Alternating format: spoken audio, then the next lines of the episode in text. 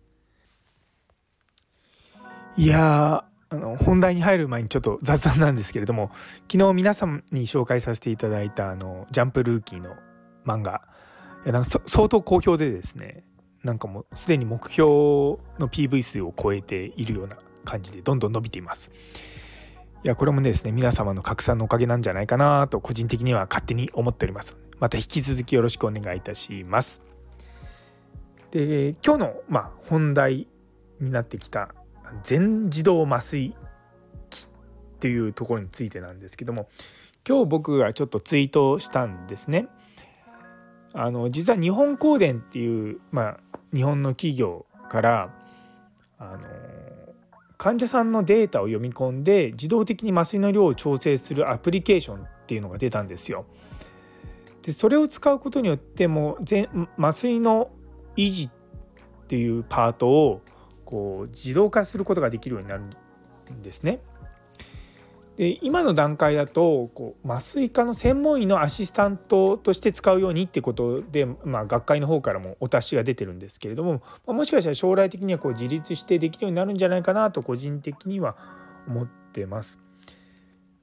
でまあ、何ができるかっていうとですねこう麻酔って実は3つの要素があるんですね。鎮痛鎮静不動化あの不動化っていうのはですねあの動かないってことなんですけどもあの、まあ、この、まあ、痛みがなくて患者さんが落ち着いていて、まあ、もしくは寝ていてで動かないっていうこの3つをこう維持するっていうことが僕ら麻酔科医が考えていることなんですね。で患者さんのデータってどういうことかっていうと例えば血圧とか脈拍とか脳波とかあと筋弛緩薬って言ってあの体が動かなくなる薬があるんですけどそれのま効果を見るとか、まあ、そういったデータをですねあの一つのコンピューターのアプリケーションのがこう収集してきてでそこで考えてで、まあ、薬の量を調節するというものなんですね。まあ、なんですねって言っても僕実際まだ触ったことはないんですけどもあのそういったコンセプトのものは結構前から作られてるとか、まあ、チャレンジされてるところなんですよ。とまあこういうこと書くとですね 結構アンチの方々からあのこいつは麻酔科医なんかいらねえって言ってる変な麻酔科医だみたいなこと言われるわけですよ。あのまあ麻酔科以外の外科の先生が麻酔するの自家麻酔っていうんですけれどもそういったものをやって自科のせん外科の先生たちが自分たちでその麻酔を始めてでボタンをポチッと押して麻酔を管理してポチッと押して患者さんを麻酔から覚ませばこの麻酔科医なんかいらなくなるよってこの人を麻酔科医として バカなんじゃない？みたいなコメントをいただいたんですね。で麻酔科医なのに麻酔科の仕事をなくなる将来を喜んでる不思議とか言って僕からするとちょっと何言ってるか分かんないなっていうコメントでいや本当にあのうん、短絡的だなって思いながら思うんですけどもっていうのは技術が新しくなるということと僕ら麻酔科の仕事がなくなるって全然次元が違う話なんですよ。いやもう本当にいやただ単に患者さん寝かせてるだけが麻酔科の仕事だっていうんだったら別にもうこれで仕事なくなりますけども、ね、その手術の前後のケアとかあの、まあ、緊急事態が起こった時にパッと対応したりとか、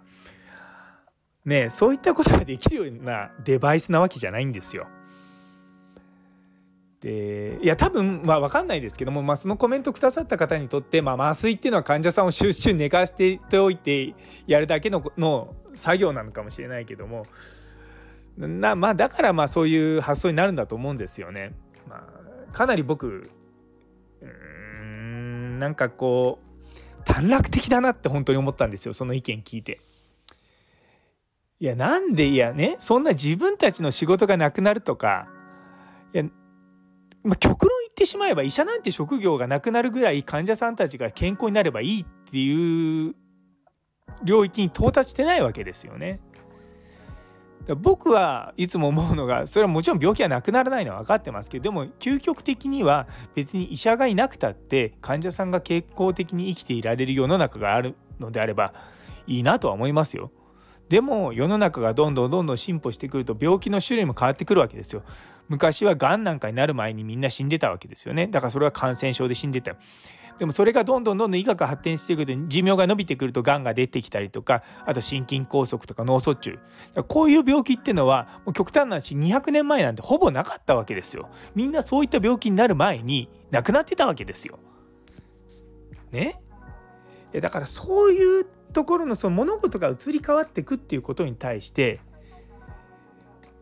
自分のなんかこう食いぶちがなくなるとかな何をなんでそういうその近視眼的なところでも人の足を引っ張るのかっていうのが本当に僕は理解できないし、まあ、理解はしたくないし、まあ、そういった人がツイッターとかに多いのも分かってるんですけどもね。うん、まあそういった人はですね僕のスタイフなんか絶対聞かないのでこういうところで、まあ、悪口っていうわけじゃないですけどまあまあねちょっとねうんと思いながらですねコメントを残しております。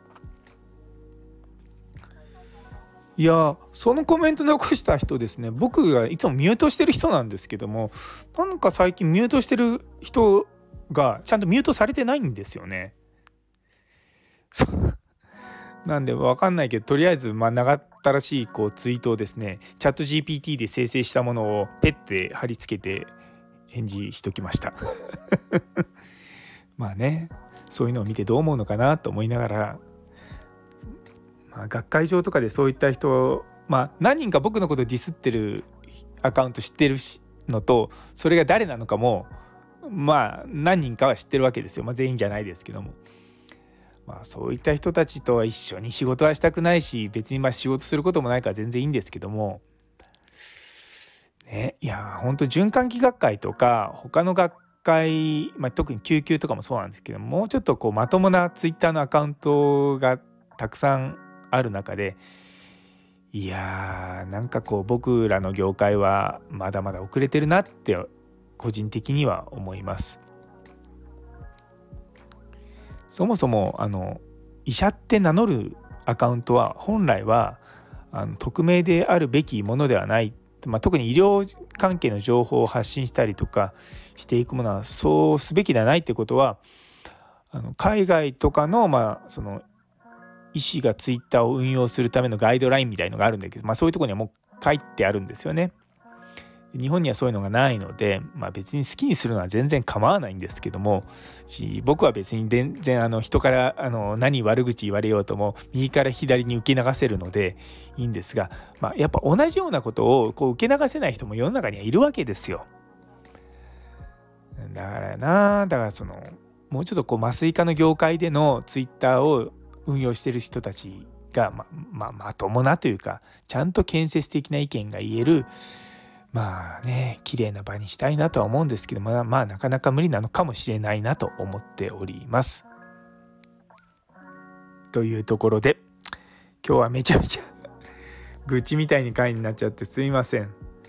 ね、それでも最後まで聞いてくださってありがとうございます。まあこんな私の愚痴がですね いいなと思ったらいいねとかコメントとかあのチャンネル登録とかもお願いいたします。ね。いやでも本当に笑っちゃいました。なかなかこう今日は熱を入れた放送ができたなと思います。はいそれでは皆様にとって今日という一日が素敵な一日になりますように。それではまた。